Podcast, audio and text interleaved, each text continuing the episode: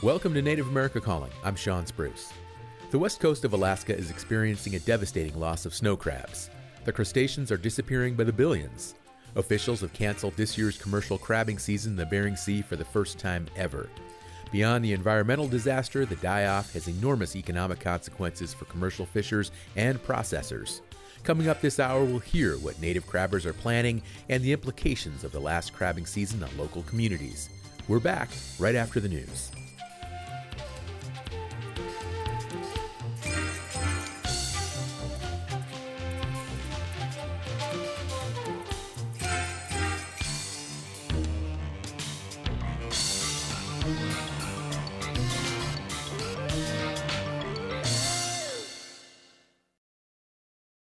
For National Native News, I'm Daniel Montano in for Antonia Gonzalez.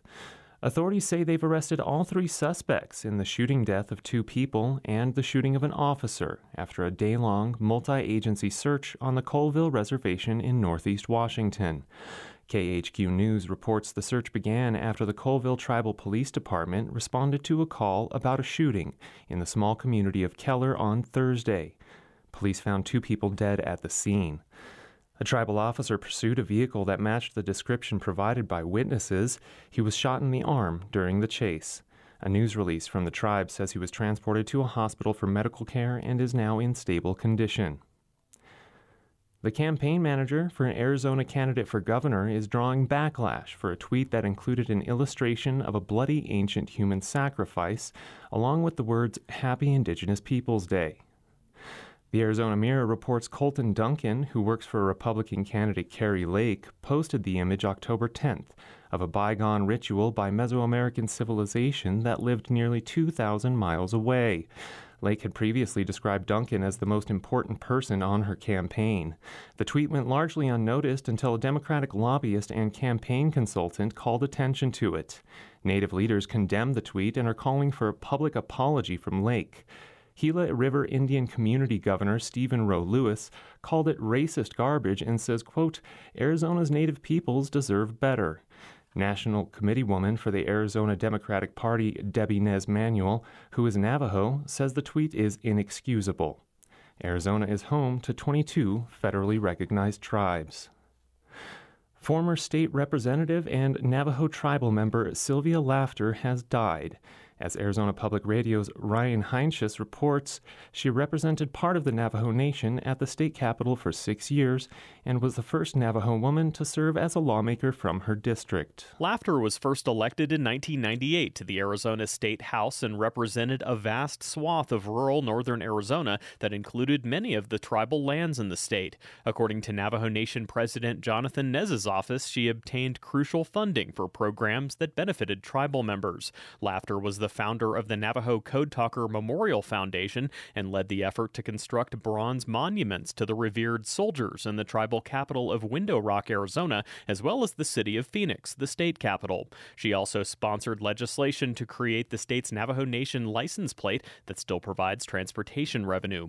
Navajo Nation Council Speaker Seth Damon says Laughter pursued justice and accountability and fought for her community and the tribe during her tenure. He says Laughter secured more than $20 million for education, veterans, and elders.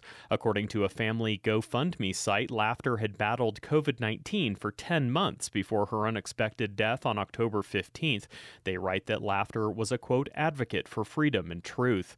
Funeral services were held over the weekend. For National Native News, I'm Ryan Heinsius in Flagstaff, Arizona. Marjorie Mejia, longtime tribal chairperson for the Lytton Rancheria of Northern California, died unexpectedly of natural causes last week. She was in her 60s. The Richmond Standard reports during her 27 year tenure as chair, Mejia helped develop the small Sonoma County tribe. She established the San Pablo Lytton Casino, which made the tribe self sufficient. She also secured a homeland by building a master planned community in Windsor. Mejia helped expand infrastructure, businesses, investments, housing, and healthcare. She was recognized across the country as a distinguished leader for her hard work and devotion to advancing her tribe. For National Native News, I'm Daniel Montano.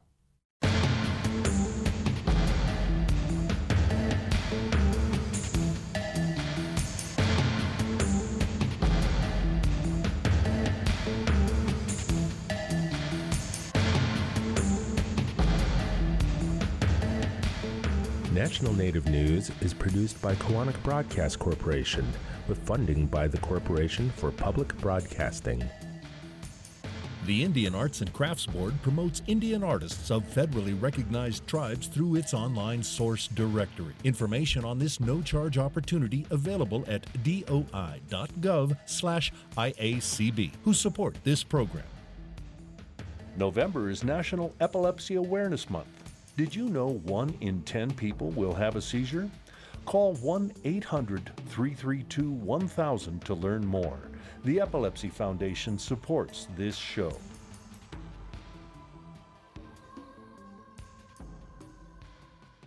Native Voice One, the Native American Radio Network.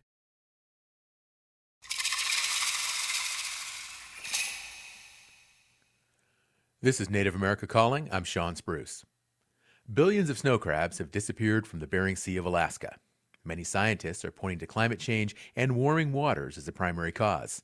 Alaskan officials have canceled snow crab season as a result. The rapidly declining snow crab population has been both short term and long term in terms of consequences on the fishing economy in Alaska. Native communities around Unalaska and St. Paul Island rely heavily on crabbing as an important part of their annual income. We're talking with experts about the declining crab population today. We also want to hear from our listeners. If you're a crabber in Alaska or the Pacific Northwest, how is the canceled snow crab season impacting you and your family? Join our conversation at 1 800 996 2848. That's also 1 800 99 Native. You can also post on our social media pages. That Twitter handle is 1 80099 Native. Speaking with us live from Kodiak, Alaska, is Mike Litzow. He is a marine biologist and director of the Kodiak Lab for the National Oceanic Atmospheric Administration Fisheries. Mike, welcome to the show. Yeah, good morning, Shawn. Thanks for having me on. Mike, huge number of Alaskan snow crabs have seemingly disappeared. When was the drastic population decrease first spotted? Well, we got our first indications in 2019. So, um, just to give you sort of the, the history, our group has been doing these bottom trawl surveys to estimate the, the number of snow crab in the Bering Sea to, to set fisheries quotas since the early 1980s. And in 2018, we saw the most snow crab that we've ever seen in that whole time, and, and things were looking great for the fishery. Then 2019, we saw about half as many as we'd seen in 2018. There was a lot of head scratching. 2020, we missed the survey because of COVID, and then 2021, we went out and there was just almost, I shouldn't say nothing, but it felt like nothing. Um, our survey abundance went down by about 10 billion animals between 2018 and 2021. That's just a huge number, 10 billion. And scientists are using this term disappearance, disappeared. I mean, what does that mean exactly? I mean, is it safe to say that these uh, these sea creatures have died off? Yeah, I think at this point it's really safe to say that. So we've we've gone out again in 2022. We've done another survey, in 2021, we just had such a shocking answer. There was a lot of interest in whether the crabs had actually died, or perhaps they had just moved into an area that wasn't available to the survey, or you know some sort of other explanation. But with the data we got for 2022, it, it just really looks like they died off, and it, it's a mass mortality event that we're dealing with. And what is the cause? Well, um, there's a couple of uh, uh, of projects that are underway trying to you know analyze the data we have and figure that out. And both of those projects independently have identified warming of the Bering Sea as, as the real cause. Um, it's not surprising because snow crab are an ice-associated Arctic animal. You know, we find them in really, really cold temperatures in the Bering, less than two degrees C bottom temperatures is where we find uh, snow crab, and those are areas that are uh, seasonally ice covered in the winter and remain almost at freezing during the summer on the bottom. And in 2018 and 2019, we saw this incredible warming event in the Bering Sea where we had ice-free conditions all the way up to Bering Strait in March, which you know the oceanographers oceanographers had told us we should never expect to see in our lifetimes. So just really shocking uh, unusually warm events in 2018 and 2019, and, and all the data we have at this point really point to that as, as the cause of the decline.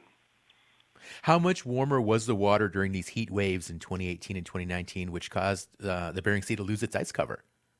Yeah, well, I guess the so the most immediate um, number for the snow crab is uh, summer bottom temperatures on our survey, and they were sort of in round numbers about two degrees warmer than normal, uh, two degrees Celsius, which you know it doesn't sound like a lot, but if you have this Arctic animal that was in temperatures of say a degree and a half, and then you suddenly bump that up to three and a half degrees, you're really flipping a switch. You're going from an Arctic ecosystem that doesn't have a lot of groundfish predators, that, that has low metabolic rates for these crab, that might not have a lot of disease incidents, and then suddenly you're in this warmer, more subarctic situation where you can let in the snow, the predators for snow crab like Pacific cod. You, you might bump up uh, disease incidence. You increase the metabolic needs of these of these crabs. So that that two degree increase is, is a really significant bump for these animals.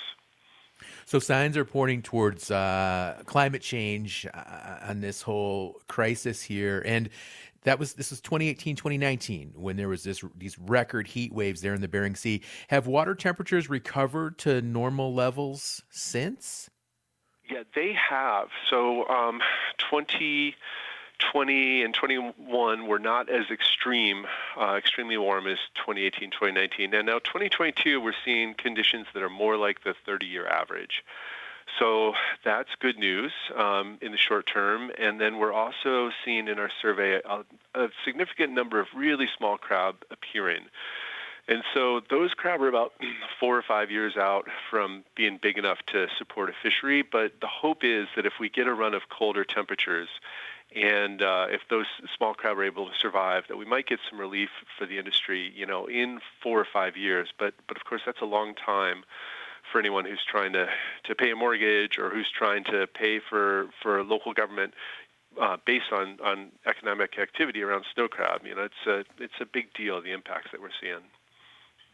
So in the short term, obviously, just a huge blow to regional economies and um, and just overall, I mean, Alaska, Alaska fisheries, do they make up do they make up a significant portion of the overall U.S. seafood industry?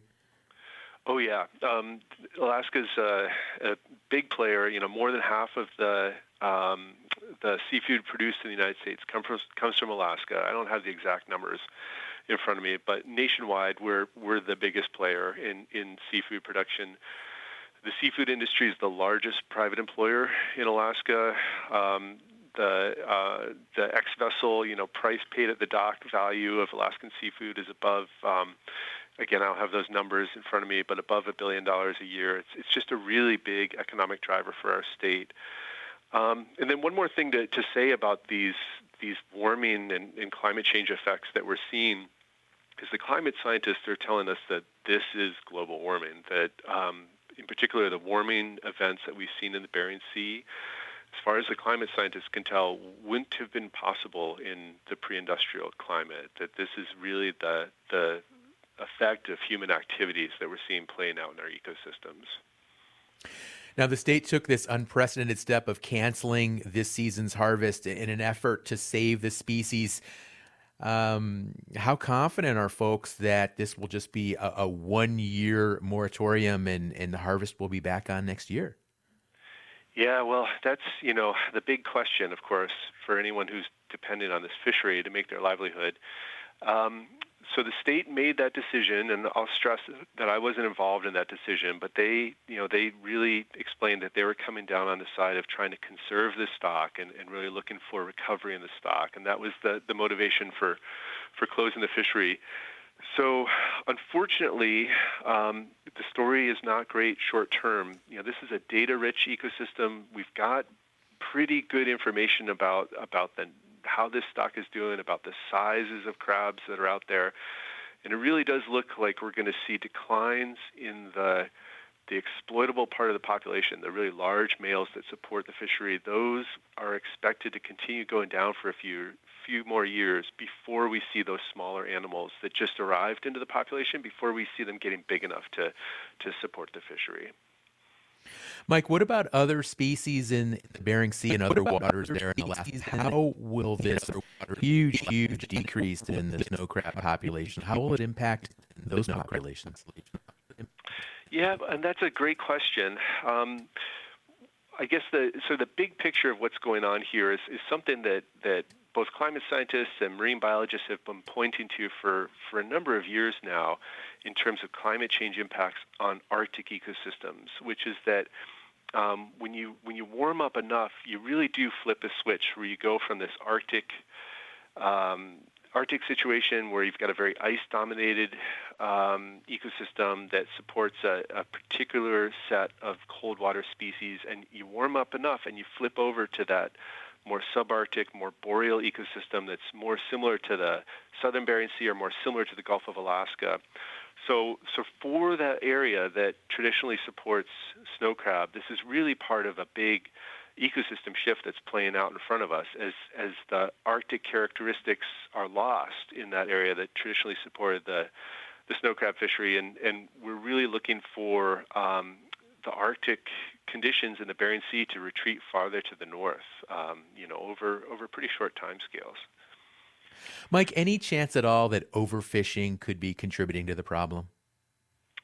There is. Um, so I just had to, hate to say, you know, 100% one way or the other, but with the data we have in hand, it's really clear that overfishing and bycatch from other fisheries was not the cause of this collapse.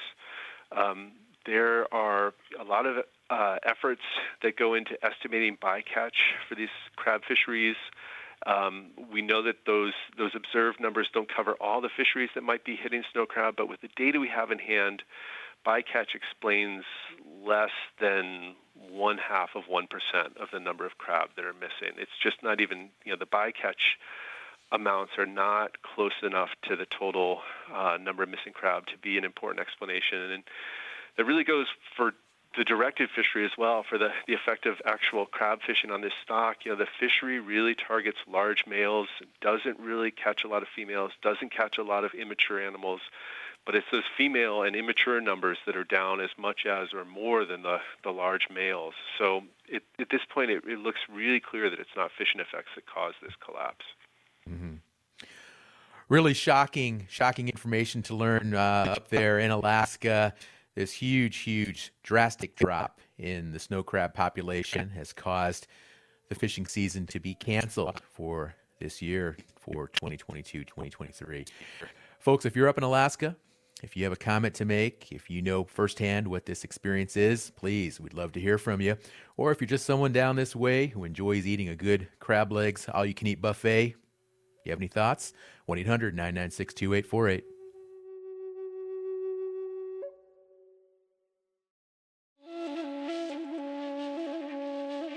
The closer to Election Day, the more the public is bombarded with campaign ads. Political campaigns are the source of a lot of misleading information. We'll go over some tools voters and other news consumers can use to keep from getting fooled during the election season. That's on the next Native America Calling.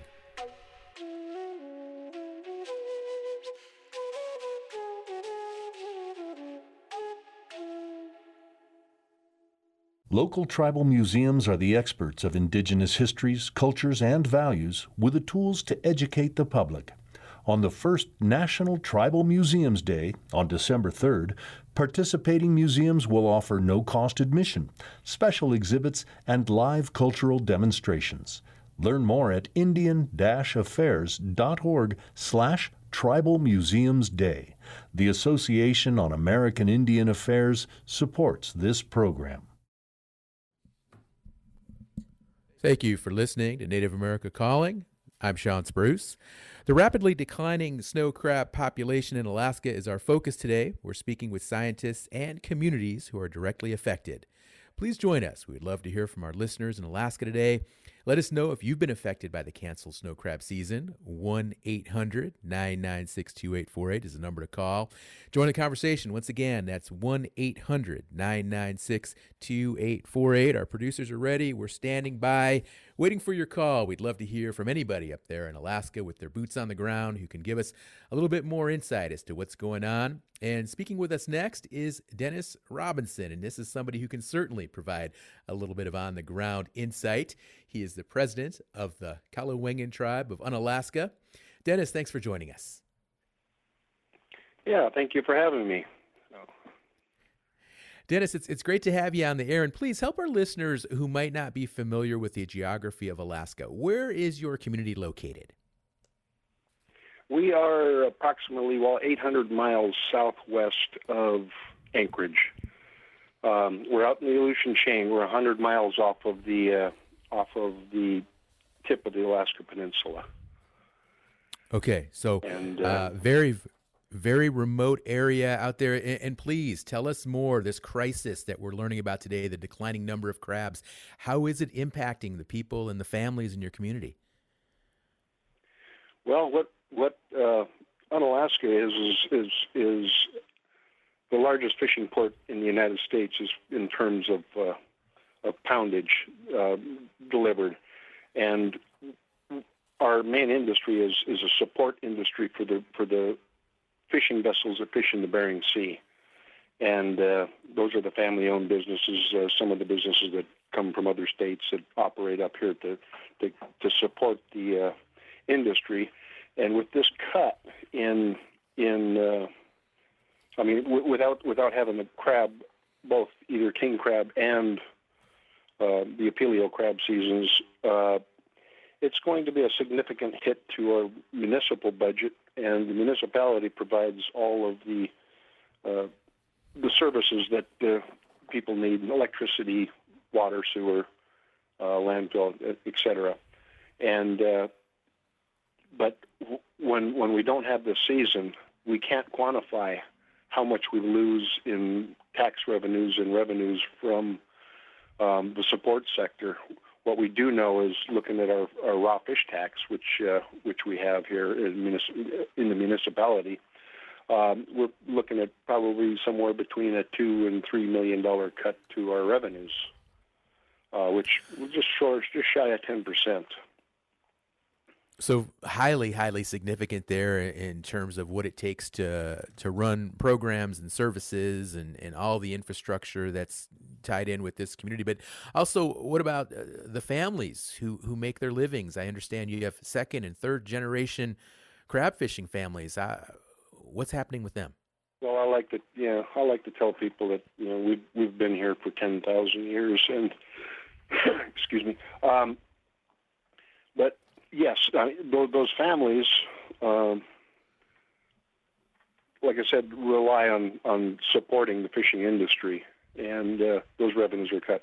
But we we look in, in Unalaska, we look at, I suppose, the bigger picture because we not only focus just on crab, but we have numerous other species of, of fish as well, and we, we're seeing changes in, in that. So the picture should be looked at as a bigger issue than just snow crab. Um, you know, we have declining populations in some areas of fish. We have explosions in others. We have, uh, you know, fish fish moving into areas where they weren't weren't before.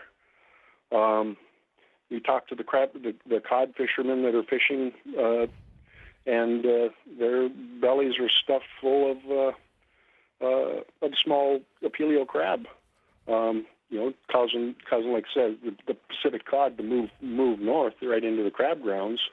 And then you talk. I've talked to uh, a couple of the uh, halibut fishermen from the Pribilofs, and they say, yeah, the halibut were the same way. They're they're catching. They're full of uh, full of, of small opilios. So it is okay, a bigger so picture. That, we need to we need to focus that. Yeah, I mean, let's talk about that because I know that's um, you know that has been one of one of the theories as i understand it is that these warmer waters have allowed predatory fish to move into these traditional snow crab habitats. So um, do you think there could be more going on here than just warming waters and, and the climate change issues that we talked about earlier? Like i said we, we look at in unalaska we look at the, the larger picture and all indicators uh, to us, the, the major indicators to us is the, and I don't like to say climate change because it gets people's ire up. I refer to it as the changing climate. They cannot deny that as changing. So mm-hmm. it is the changing climate, and we need to pay close attention. I think we missed some of the, uh, you know, the indicators of that when the king crab disappeared out of the Gulf in 1985 and still never came back. Um, we we should have, you know, I think more emphasis should have been placed on finding out the real reason why, and it wasn't simply overfishing. It was, you know, a number of other factors in there. So. Uh, Mike alluded to it a little earlier in the, in saying the warmer wa- waters uh, increases the metabolism of the crab. Well, what, what that means is that these crab eat more. And uh, there are some uh, theories that the, the small crab are eating themselves out of food, and then they start cannibalizing each other and eating each other. So there are a number of things that need to be taken into consideration. And, and like I said, looking at the whole picture instead of one or two items, uh, you know, in it, uh, and especially paying attention, you know, listening to the stuff that goes on on social media that get, gets gets a lot of false information out there really quickly. Uh, people mm-hmm. latch onto that, and it's it's disturbing. Certainly, certainly, yeah, absolutely. And thank you for pointing that out. We definitely want to make sure we're providing quality information on our on our show today. And so, Dennis, let's talk uh, now uh, about the immediate future and specifically these economic challenges that uh, folks in Unalaska are facing. What do you think it's going to take to uh, to get families and, and, businesses and just government, everybody through this crisis right now with regard to these um, this huge, huge decrease in the population of snow crabs and some of these other creatures? It's going to take some time and understanding what the changing climate is going to bring us and how we can best best uh, deal with that um, time, and uh, it's not something that we can fix overnight. Um, it, it is time that's going to be the only thing that can heal, whether we can heal it or not. But I always tell people that, man, if we, we can focus on, on a fish here or there, but if we don't pay attention to what's happening to our planet, then our great great grandchildren may not have oxygen to breathe. Absolutely, absolutely. And I have heard some folks calling for for rapid financial relief, uh, similar to like what we see with some of these natural disasters, these hurricanes that have hit Florida in recent years, and, and other catastrophes such as that. Um, do you think that's something that needs to happen up there in Alaska with these communities that are being so dramatically impacted? I yes, I do, and to to a point, or to somewhat, um, you know, it's uh, the fishing industry directly is is it's highly from out of state. Um, it's the support industry that the communities provide for that, the storage of the people's crab pots or fishing gear, um, the the repairs and the maintenance of the fishing vessels once they get here, the providing of fuel and that type of stuff, um, which has a direct effect on our economy. So yes, in that sense, but uh, the city of Unalaska, I know, uh, and I'm speaking on that because I'm also the vice mayor of the city of Unalaska. You know, we, we've we've we've prepared ourselves for this because we felt that crunch back in 1983 when the king crab crashed in the Bering Sea, and uh, so we, we, we're prepared for it. But that's not to say that we're going to be able to weather it. Um, so yes, but there are there are communities uh, that definitely need some help, and, and will need some help just to survive, just to keep the lights on. Um, the cost of living in this region is, is incredible. It's 65. It's north of 65 percent higher than it is in Anchorage. Dennis, how about the cultural significance of, of the snow crab? Uh, your tribe, are, are there stories and legends of the crabs, and are they closely interwoven into the cultural fabric of the community? We are we are a, a people that uh, that basically, I mean, we've been here for in one geographical area for probably longer than any other uh, indigenous people on the face of the planet. And the reason being is we don't we did we never followed the food. The food comes to us. Anywhere else in the world, if people the humans followed the food. So yes, there is there is some impact there, um, but we also have another uh, situation that is impacting our ability right in you know directly in our bay um, to uh, you know to to get the food that we traditionally eat, and that's the sea otter population is just boomed, and they eat all of our crab. We can't go out and catch a crab to, to catch save our lives within our bay. Um, they eat all our clams, um, the, all our, all our sea urchins. So yeah, it's it's it's rather difficult, uh, you know, and some of the the changes that have taken place and and some of the management of some of these species that that just sometimes to us don't make any sense. Mm-hmm.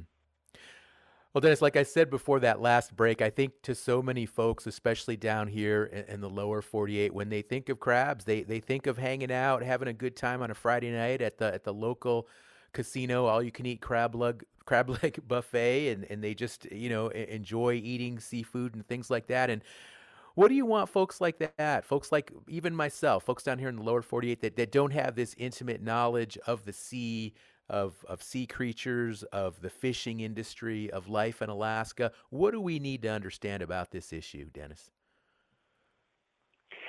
That it's a bigger issue than just one species. It's it's multi-species. It's, it's across the board, and it, it also it doesn't pertain just to fish. It's sea mammals also and land mammals. I mean, everything is. It's it's a global condition that we need to pay attention to. Dennis, I've read that Alaska is the fastest warming state in the entire U.S. Does does that scare you at all? Just when you hear statistics like that, when you read it, and just describing what you see eh, on a daily basis living there.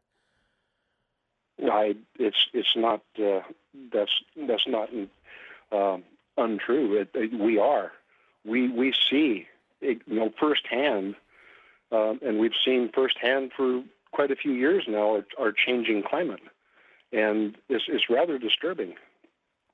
So, um, mm.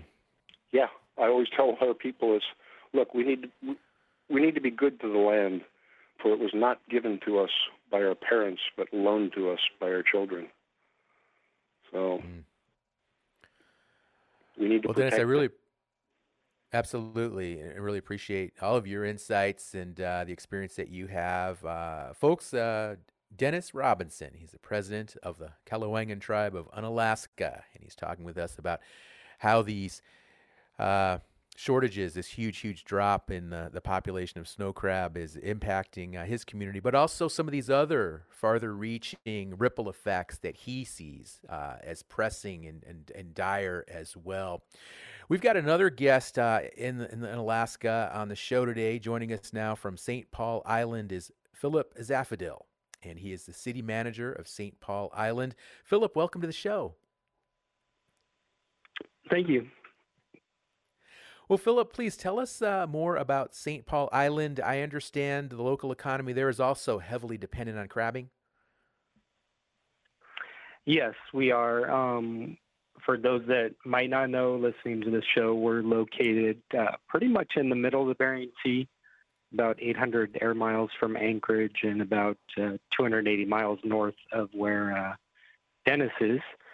And yeah, we rely heavily on snow crab and a number of other species, but in particular, um, city city government revenues um, rely heavily. About 60% of our um, general fund revenues is um, from snow crab. So we're going to see a huge loss in municipal revenues that provide uh, for public safety services, um, grading roads, snow removal, all those types of things. In addition, um, all the support services that Dennis had mentioned. Um, in Alaska, we provide here crab pot storage, um, fuel to boats, groceries to boats, all those types of things. So we're going to see a huge loss um, for our community, and we're trying to figure out how how to address that and what we're going to do in the, the future. Now, a rapid relief financial program, is that something that you've got your eye on? Yes, we're in the process right now. Um, should be submitting it today, uh, doing a letter to the Secretary of Commerce to um, request a fisheries disaster for uh, the Bristol Bay red king crab and Bering Sea snow crab fisheries. Um, we can do that um, under Section 312 of the Magnuson Stevens Act. Um, the state can also do that, but as a as a community, as a municipality, um, we're going to do that as well, just because of that huge loss um, in funding to municipal revenues to provide those services. So that should be going today, uh, out the door today, and hopefully, um, hopefully that the government moves quickly on that, and that we see some type of relief um, in this coming year. Uh, but the process could take a little bit longer to kind of figure out what uh, relief there could be for, for our community and our residents. Now, you mentioned that the Bristol Bay Red King crab fishing season has been closed for the second year, so that just compounds uh, this issue as well. And are, are, are you folks heavily dependent on that that uh, and that red red king crab? I mean, I know it's a different area, but is it does that have ripple effects as well on your on on Alaska there? Uh, for for St. Paul, yeah. Um, we also receive uh, red king crab deliveries into St. Paul, and it's processed here and collects tax dollars on that. Um, it's not as much as the Bering Sea snow crab, but definitely it's just kind of a double whammy of having that uh, closed for a second season, and then and then the, the snow crab season closed as well. Mm-hmm. We're talking now with uh, people in Alaska, and we're learning more about this dire situation with the snow crab population and how it's impacting local economies, how it's impacting families, how it's impacting communities. And if you'd like to join in, if you're in Alaska, if you know firsthand what this issue is, please, we'd love to hear from somebody with their boots on the ground or just somebody who has something to say. Give us a call 1 800 996 2848. Early voting has started, but with possible changes in district lines and state election laws, it's more important than ever to know how, when, and where to vote. That's why AARP created state specific election guides where you can find up to date information about how to register, where to vote, the rules for early voting, and key deadlines. You don't have to let uncertainty about the election process keep you from voting. Learn more at aarp.org/slash election guides. AARP supports this show. You're listening to Native, Native America Calling. I'm Shawn Spruce. Still time to join our conversation. Snow crabs in the Bering Sea of Alaska. Join that conversation by calling 1 800 99 Native. We've got Philip Zavadil on the line. He's in St. Paul Island, where he is the city manager, and he's telling us a, a great deal of information about what's happening up there in terms of the local economy, in terms of how this crisis is impacting tax revenues and city budgets, urban budgets, and, and it's just a, a, huge, huge issue with with a lot of ripple effects. And um, Philip, I want to ask you because uh, earlier we heard Mike say that the the normal water temperatures there in the Bering Sea they appear to have returned. This huge heat wave that just uh, it seems all signs pointed that's what really caused this huge, huge decimation of the snow crab population. And so uh, perhaps it looks good, but again, it's going to be a few years before that snow crab population uh, returns to normal. So, okay, there's this year. Maybe you can get some relief funding. Maybe you can kind of get some things in place. But what about two, three years, maybe even four years in the future? Is the is the community in the local in the local economy how is that going to impact you folks uh, over what could be a prolonged prolonged uh, economic slump? Yeah i think um, we'll be focusing on how we can pivot to something else and look at other uh, revenues coming into the community maybe increase in tourism uh, looking at uh, additional taxes uh, that might not hit the residents, but people visiting the community that we could um, assess to continue to provide services to um, our businesses and other and our residents um, outside of those supported by the, the fishing industry.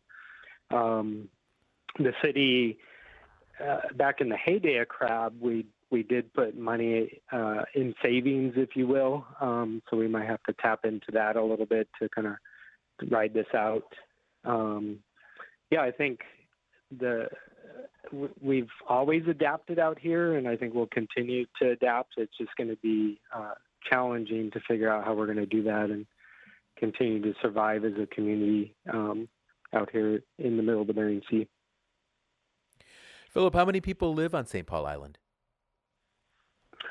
Um, we're about 350 people, uh, full-time residents, and then that uh, goes up obviously during the crab season, and then uh, during the summer tourist season, we get uh, a number of tourists in, and then families come back for uh, just to visit family and also to participate in our summer halibut fishing season.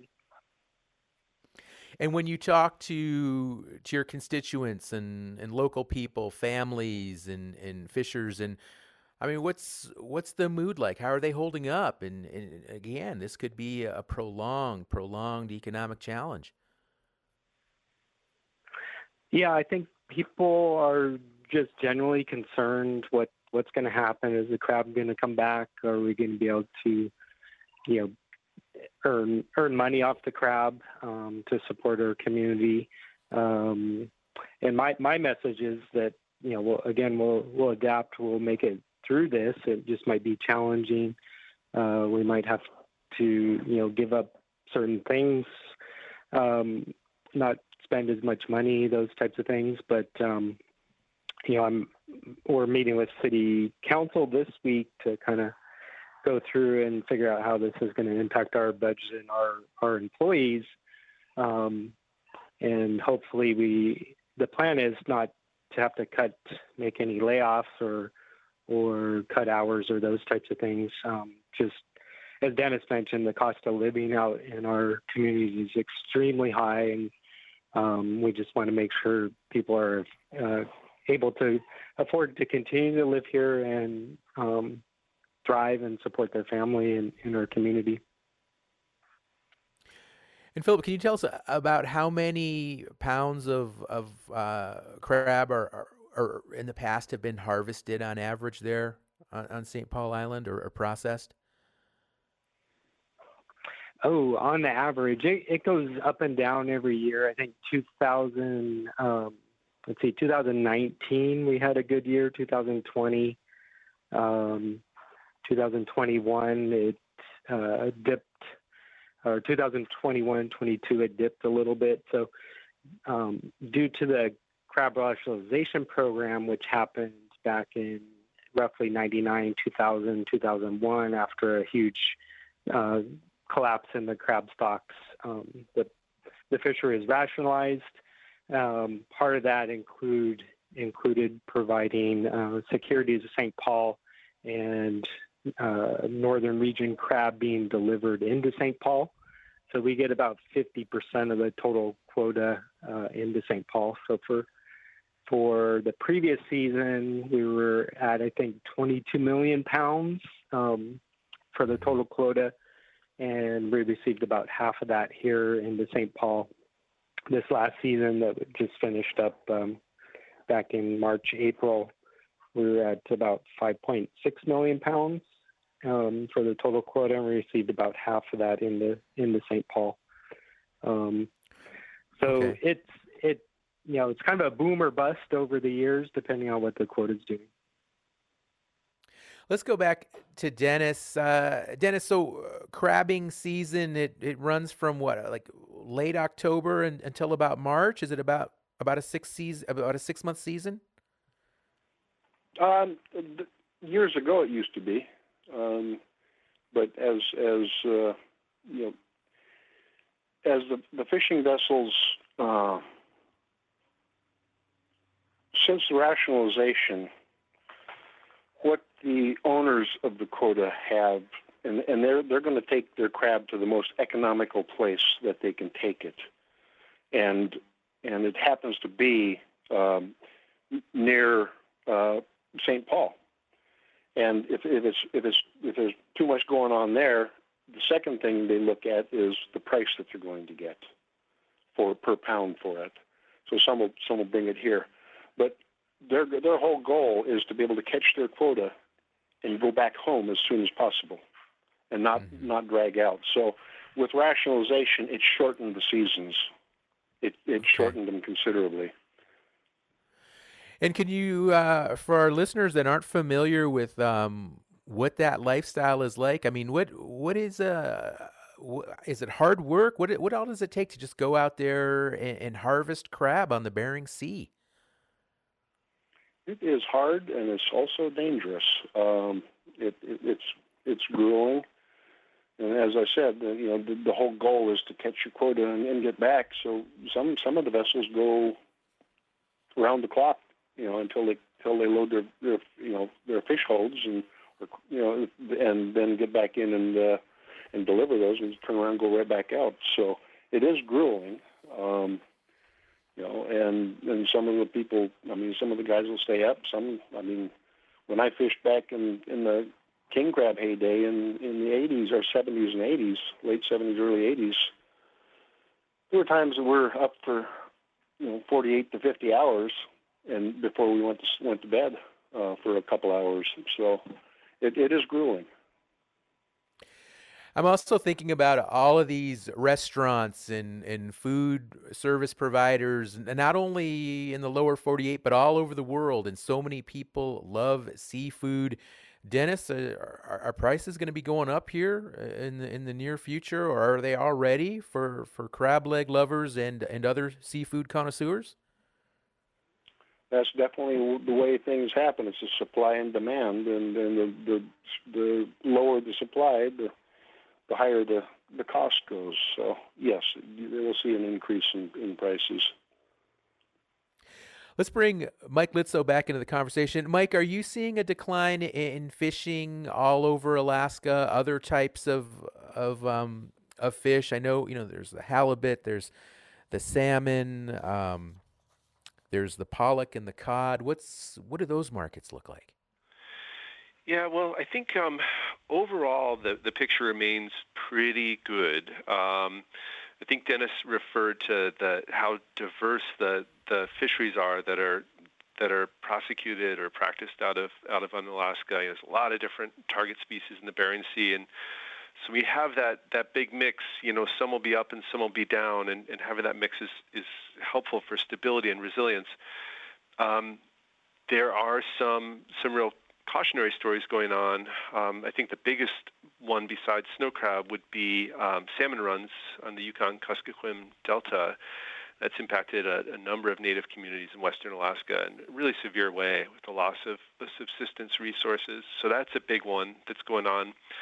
But then conversely, Bristol Bay uh, red salmon, sockeye salmon, which are just south of that region, they've been setting records year after year in terms of the the strength of the runs. So so there are some some really um, uh, negative outcomes that we're seeing for some fisheries, but then other fisheries are doing really well. And I guess that's that's you know the job of people like me is to try to figure out why which one is doing poorly and this one's doing well, and then try to figure out you know how to how to predict that going forward, which is really challenging. But so overall, it's Alaska is not at all a doom and gloom situation um, for the the full picture for fisheries, but there are certainly these individual fisheries that are they're seeing really negative out, outcomes right now. Mike, earlier you talked about the equipment and the expertise needed to to measure the crab populations. And do you have similar um, processes for monitoring these other fish populations there in the state? Yeah, absolutely. Um, you know, overall, I think Alaskan fisheries management has been has been pretty darn good. Um, you know, I'm involved in that process, so I guess I'm sort of um, you know patting my own team on the back, but um, fisheries management in Alaska is a mixture of, of, federal fisheries management and then management by the state of Alaska. Um, the state has responsibility for all the salmon runs, managing all the salmon runs in the state, and I think in general those have been really well managed. Um, although we are seeing those those real negative outcomes for a few runs, like in the uh, Yukon Kuskokwim uh, region. Um, then for the Bering Sea, um, it's a joint state and federal management for crabs, and I think that's you know again I'm sort of patting my team on the back, but I think we do a pretty good job in terms of collecting data on these populations that um, operate over a huge area. You know, the Bering Sea is just a vast place, and it's pretty challenging to go out and, and monitor populations across that huge space. But um, we've we've got the resources to go out and survey them every year. Um, the same survey that I'm involved in for crab also monitors groundfish populations, which are hugely important in the Bering Sea. So uh, pollock, the pollock fishery in the Bering Sea is the largest food fishery in the world. Um, that's generally been been doing quite well for quite a long time, and, and, and Dennis can speak to to that uh, the importance of that population for Unalaska in particular. Um, but then it is that that fisheries management and that data collection that allows us to see things like what Dennis was referring to earlier with movement in some other fish populations. So pollock and cod went so far north during this warming, this last warming event. You know, they were up north of St. Lawrence Island, up close to the Bering Strait, in places we've never seen them in any numbers before. And and it is because we have that data collection that goes on year after year, every year, that, that we can monitor these changes in the system. Okay. Well, Dennis, I'd like you to, to chime in there. Do you have anything to add regarding some of these other fish populations and um, issues that impact them there in Alaska? Right. You know, probably the, the biggest message that probably I should, I mean, that, that I need to get across is we need to listen to the science. We need to pay attention to the science and not not do these knee-jerk reactions of blaming one other, you know, and and and that. Um, you know, the, for instance, the chum salmon issue.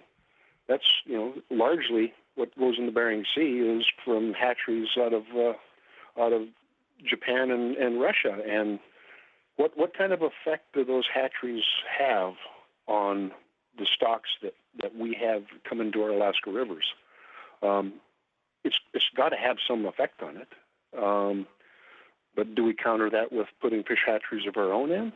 You know, that's that's a big question. But then we we will face the changing the the uh, the ecosystem.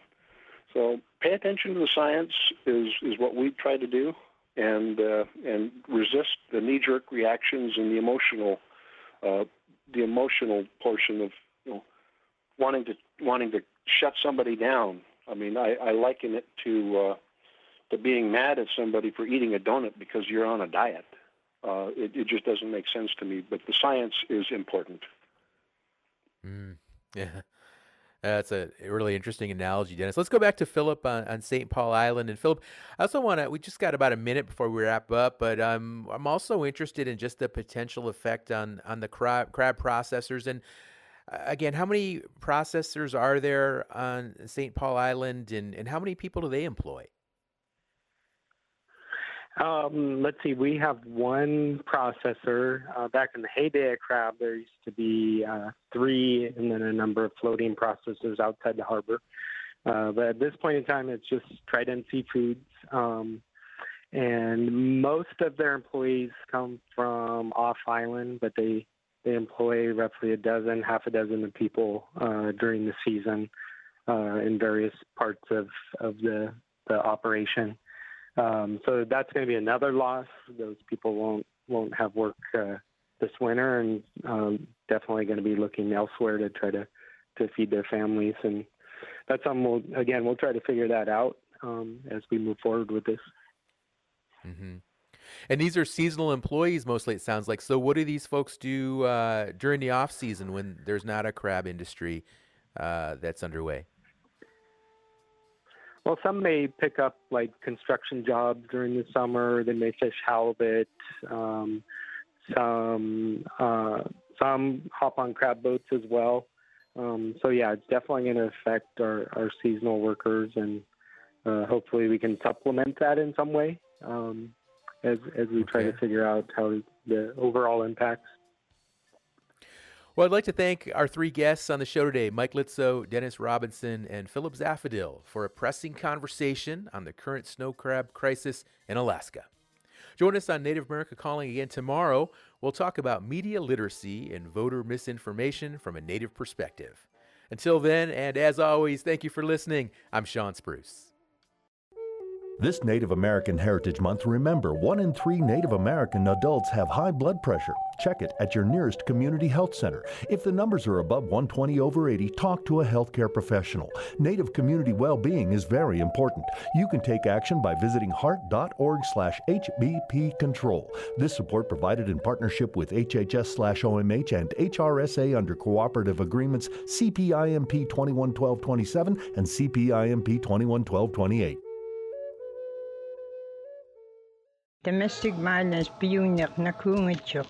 Contact Illuminati Indian Healthcare Provider. Kakulalu 1-800-318-2596. Nakakay sa kangwa si Illuminati www.healthcare.gov-set list dash number domestic violence. Ilichurip sa Illuminati si tamna domestic abuse violence. Kanyakalu tamna kaidene healthcare and healthcare service kunin.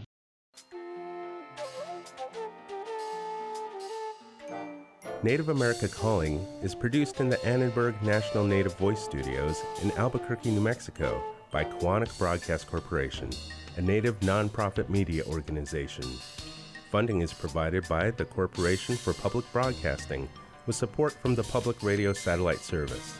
Music is by Brent Michael Davids. Native Voice One, the Native American Radio Network.